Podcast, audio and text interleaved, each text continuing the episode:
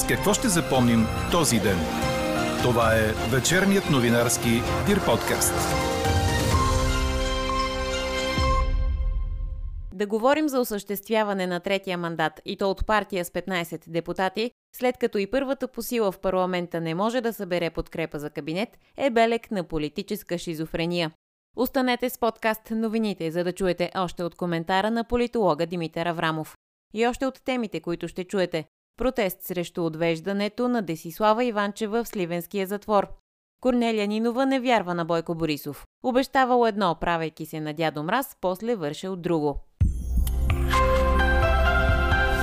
Говори Дирбеге. Добър вечер, аз съм Елза Тодорова. Чуйте подкаст новините от деня на 10 ноември. На този ден се навършват 33 години, откакто Централният комитет на БКП освобождава Тодор Живков от поста генерален секретар на партията, което се определя като денят, в който у нас започва демокрацията. А сега към прогнозата за утре на синоптика ни Иво Некитов. Минималните температури ще са от 5 до 11 градуса, а дневните от 11 до 17. През деня ще има значителна облачност, на места с преваляване от дъжд, по високите части на планините дори сняг. По-значителни разкъсвания на облачността ще има над западните и северо-западни райони. В източна България ще духа слаб до умерен северен вятър. Формацията, която получи третия мандат, не може да носи отговорност за управлението в следващите неизвестно колко месеци, особено ако говорим за най-малката партия в парламента. Това коментира за подкаст новините политологът Димитър Аврамов, според когото самото говорене за осъществяване на третия мандат е белег за неспособност да се организира политическия процес. Има пълна интелектуална деградация в политическия процес в България и ще ви иллюстрирам как според вас независими анализатори, като мен или като който и да е, могат да прогнозират дали може да има правителство с третия мандат и дали то ще бъде стабилно, при положение, че лидера на първата политическа партия в отминалите избори е напълно неспособен да сглоби мнозинство с първия мандат. Не знам как който и да е, включително господин Борисов си представя, че някой би могъл да носи отговорност, ако има 15 мандата. Целият коментар на Димитър Аврамов ще чуете в края на подкаста, заедно с резултата от днешната ни анкета. Подкрепяте ли сговорчивия план на Бойко Борисов за правителство? Днес тема на разговор сред политическите сили у нас беше бюджетът. БСП и ГЕРБ се срещнаха по инициатива на социалистите, които искат нова финансова рамка за до година, докато от партията на Бойко Борисов настояват настоящият бюджет да бъде удължен. След срещата Корнелия Нинова обяви, че не вярва на лидера на ГЕРБ. Ние вярваме, че може да се състави правителство. Не вярваме на господин Борисов. От него чухме, че ще преговаря с БСП и ще подкрепи социален пакет и социалната програма на БСП. Нали точно така беше? Нека да си говорят партиите, ние ще подкрепим БСП за социалната програма, аз ще преговарям с Нинова. Затова и горе се пошегувах, че се прави на така публично на добрия дядо Мраз. Какво се получи на срещата? Ами да чакаме редовно правителство, Нека то да си реши какъв бюджет да има. Сега да продължим старите мерки. Няма нужда от увеличаване на социалните разходи. Той популистски говори, но и се прави на добрия, диалогичния. Реалистично няма такъв ефект от това говорене. От Продължаваме промяната пък се срещнаха с представители на синдикалните организации КНСБ и КТ Подкрепа, които подкрепят настояването на партията служебното правителство да внесе закон за бюджета за 2023, вместо да бъде удължаван старият. Кирил Петков и Асен Василев разговаряха и с представители на Демократична България. Разминаванията на тема бюджет там са, че според партията на Христо Иванов, прогнозите на промяната за приходите са твърде оптимистични, а социалните разходи според тях трябва да се насочат само към наистина нуждаещите се, вместо да се раздават на кълпак. Българските гранични полицаи плащат с телата си цената на това, че границата ни не е добре технически обезпечена. Това заяви пред депутатите служебният вътрешен министр Иван Демерджиев, който беше изслушан относно мерките по охрана на границата и справянето с потока нелегални мигранти след смъртта на Петър Бачваров. Сега се оговорихме с турската страна да има постоянно действаща работна група, която да се занимава с всичките проблеми, свързани с границата и с нейното опазване. При целият този огромен натиск смея да кажа, че българската гранична полиция се справя много добре с него, но за съжаление, нашите гранични полицаи пазят с телата си и плащат с телата си цената на това, че границата не е добре технически обезпечена. И отново подчертавам, предприели сме всички мерки, така че това да се случи, така че техниката да им помага, така че техниката да ги пази, така че не те да стават мишени или да стават прегради с телата си, а да служат по начин безопасен за тях и ефективен за държавата. Демерджиев изтъкна необходимостта от увеличаване на щата на гранична полиция с 1260 души, което вече е предприето.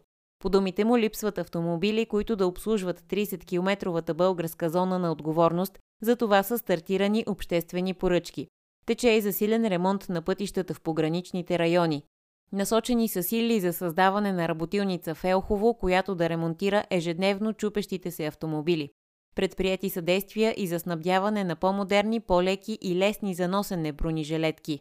Нужно е и законодателно предложение чрез повишаване включително наказанията за нелегален трафик на мигранти.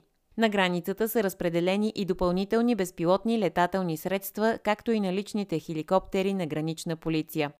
Въпреки, че по думите на Демерджиев границата ни сега изглежда по-добре от това, което е заварил, мигрантският поток продължава да расте. Тенденцията най-вероятно, за съжаление, ще бъде към увеличаване на този поток и непрестанен поток, вместо намаляване и отпадане на натиска към външната ни граница, която е външна граница и на Европейския съюз. Герб отново поиска оставката на Демерджиев, на което той отвърна, че би я подал само ако родителите на убития младши инспектор Петър Бачваров я бяха поискали. Лидерът на БСП Корнелия Нинова пък определя изслушването на Демерджиев като безплодно, защото според нея проблемите няма да се решат, докато в основата им стои корупция.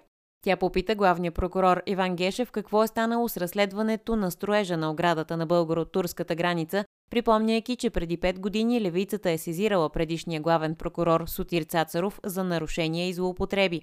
По думите и последната информация, с която разполага левицата, е от февруари миналата година, когато Гешев ги е информирал, че е образувано досъдебно производство. Какво не се случи днес? Служебният енергиен министр Росен Христов даде показания в националното следствие като свидетел по разследването за спирането на договора за доставки на газ от Газпром Експорт и за купуването на газ от други компании. Христов обаче каза пред журналисти, че не може да обсъжда детайли, за да не пречи на следствието. За поисканата му от Бойко Борисов тази сутрин оставка, той коментира, че няма да я подаде, защото не смята, че с действията си е нарушил, цитирам, каквото и да било. Софийският градски съд върна в ареста прокурорския син Васил Михайлов, обвинен за побой в Перник. Решението е окончателно след като прокуратурата поиска младежът да бъде върнат в ареста. Проверка установи, че той е нарушил домашния си арест, въпреки че е с гривна за проследяване. Като пропагандна риторика на Русия определи заместник външният ни министр Костадин Коджабашев изказването на говорителката на Руското външно министерство Мария Захарова, която нарече решението на българския парламент да предостави военна помощ на Украина, цитирам, пореден неприятелски акт, който ще доведе до по-нататъчно влушаване на намиращите се в и без това плачевно състояние двустранни отношения. По никакъв начин не мога да приема и ние като държава обвинението на госпожа Захарова, че София носи пълна отговорност за удължаването и ескалация на конфликта в Украина. Отговорност за тази война има само и единствено Русия. Кой е агресора и кой жертва тази война е безспорно. Четете още в Дирбеге. Новак Джокович ще е лидер на червената група на тази годишното издание на ATP финалите в Торино, предаде Корнер. Ежегодният турнир слага край на сезона в големия тенис и събира 8-те най-добри играчи през годината. През 2017 тази надпревара бе спечелена от Григор Димитров. Сега фаворит за трофея е Джокович, който попадна в трудна група с Стефанос Циципас, Даниил Медведев и Андрей Рублев. В зелената група лидер е Рафаел Надал. Там са още Каспер Рут, Феликс Оже Алиасим и Тейлор Фриц. Тенисистите играят всеки срещу всеки и първите два от всяка група продължават към полуфиналите. Над преварата започва на 13 ноември, а финалът е 7 дни по-късно. Чухте вечерния новинарски Дир подкаст. Подробно по темите в подкаста четете в Дирбеге. Какво ни впечатли преди малко?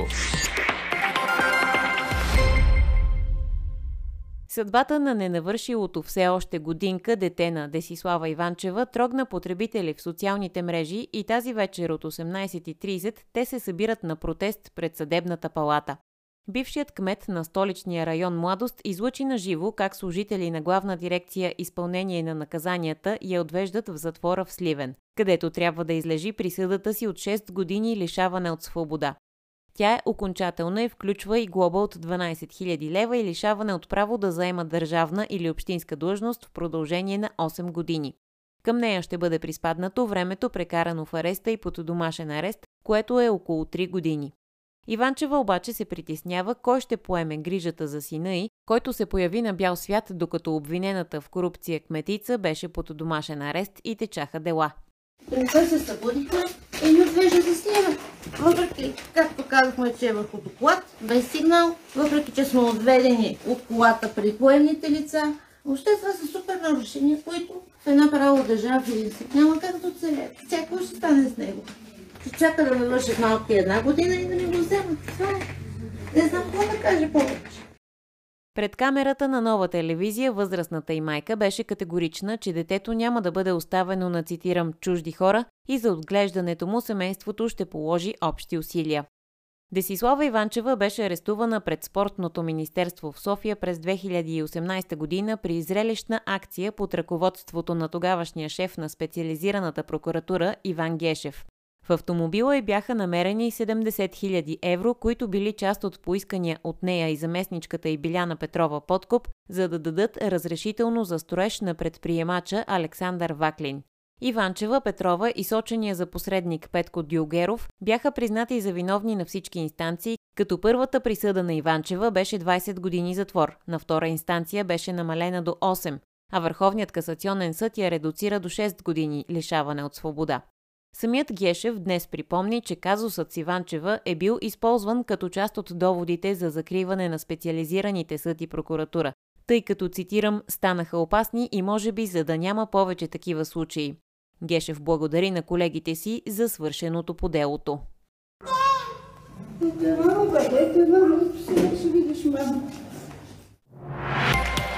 Каква я мислехме, каква стана? Подкрепяте ли сговорчивия план на Бойко Борисов за правителство, ви питахме днес. 76% от отговорите в анкетата ни са не. Сред коментарите ви четем. Нали била лесна работа за ГЕРБ да направят свой кабинет, а пък сега дай от български възход да правят кабинет с министри от шефовете на комисиите. За това ли проведохме парламентарни избори? За кабинет тип манджа с грозде ли? Друг казва, ако искате да се отървете завинаги от ГЕРБ, сега е моментът, като ги оставите да създадат правителство. Това ще е за последен път и ще се провалят главоломно. Според политолога Димитър Аврамов е белег за политическа шизофрения да говорим за осъществяване на третия мандат и то от партия с 15 депутати, след като и първата по сила в парламента не може да събере подкрепа за кабинет. Аврамов намира, че има пълна интелектуална деградация в политическия процес у нас. Защо? Чуйте в разговора ни с политолога. Лидера на ГЕРБ Бойко Борисов изрази очакване да се случи евентуален мандат на български възход. Дали според вас това би сработило за 5 месеца, както очертава Борисов, в които да се решат важните за страната ни въпроси? Знаете ли, има пълна интелектуална деградация в политическия процес в България и ще ви иллюстрирам как според вас независими анализатори, като мен или като който и да е, могат да прогнозират дали може да има правителство с третия мандат и дали то ще бъде стабилно и дали от него има полза при положение, че лидера на първата политическа партия в отминалите избори е напълно неспособен да сглоби мнозинство с първия мандат. Това ви го казвам абсолютно сериозно. Нали разбирате каква политическа шизофрения е това и доколко ниски нива на политическа информираност и на политическо неспособност да се организира политическия процес са достигнали политическите ни представители. За трети мандат се говори само защото нито една от първите две партии няма достатъчно доверие, за да сформира управление. При това положение използването на третия мандат е изцяло технически въпрос. Този, който получи третия мандат, особено ако е най-малката партия в парламента, очевидно не може да носи никакви, никаква отговорност по отношение на управлението в следващите хикс месеца, ако такъв кабинет бъде съставен с нейния мандат. Не знам как който и да е, включително господин Борисов си представя, че някой би могъл да носи отговорност, ако има 15 мандата. Очевидно е, че той и ГЕРБ не могат да носят такава като най-голяма група в този парламент. С оглед поведението на президента след предишните избори, можем ли изобщо да очакваме, че той ще връчи мандат на най-малката партия, при все, че до сега сме видели, се връчва на третата по численост в парламента?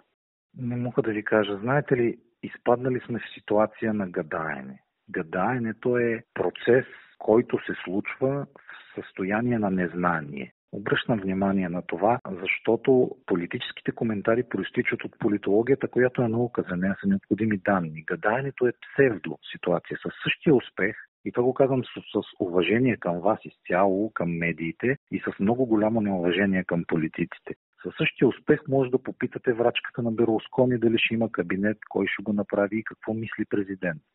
Това, което мога да кажа със сигурност, базирано на факти, е, че забавянето на връчването на мандатите е разумен ход от страна на президента, защото той дава време да се намерят някакви пресечни точки на консенсус в настоящия парламент. Струва ми се обаче, че те не се използват пълноценно, защото вместо да се търси консенсус по значимите, по важните неща, например за бюджет 2023, за необходимите законодателни промени за влизането на България в еврозоната. Парламентът изпада в дребнотемие и единственото мнозинство, което е гарантирано в него към момента, е културно структурирано относно връщането на избирателната система назад в минало състояние, чрез въвеждане на хартия на бюлетина. И тук има ясно културно обособено мнозинство от ГЕРБ, ДПС и БСП. Това е единственото нещо, което се случва в този парламент. Тоест има акт на политически регрес, вместо акт на търсене на консенсус за нещо полезно, което се намира в утрешния ден. Виждаме, не знам дали да го нарека демонстрация, но водят се усилени разговори. Ето видяхме на една маса ГЕРБ и продължаваме промяната. Видяхме БСП, че прави усилия да говори за бюджета и по същество за темите важни за гражданите. Това всъщност наистина ли е демонстрация или, или се случва някакъв диалог според вас? Според мен няма истински диалог, защото когато настояваш на нещо, което смяташ, че е важно само за теб, дори не е ясно дали е важно за твоите избиратели, защото за да разбереш какво искат избирателите ти, трябва да имаш реална политическа комуникация с тях, каквато да ме простят основните политически партии, но нямат. В такава ситуация някакви хора в политическите ръководства репродуцират собствените си тесногради виждания и предразсъдъци, едва ли не в намерение или очаквания на избирателите. Това е изключително неправилен начин на политическо поведение. Сега, разбира се, всяка партия има право на виждане и всеки политически лидер има право на виждане, били те и неправилни. Но има обективни економически реалности, когато става въпрос за бюджет 2023.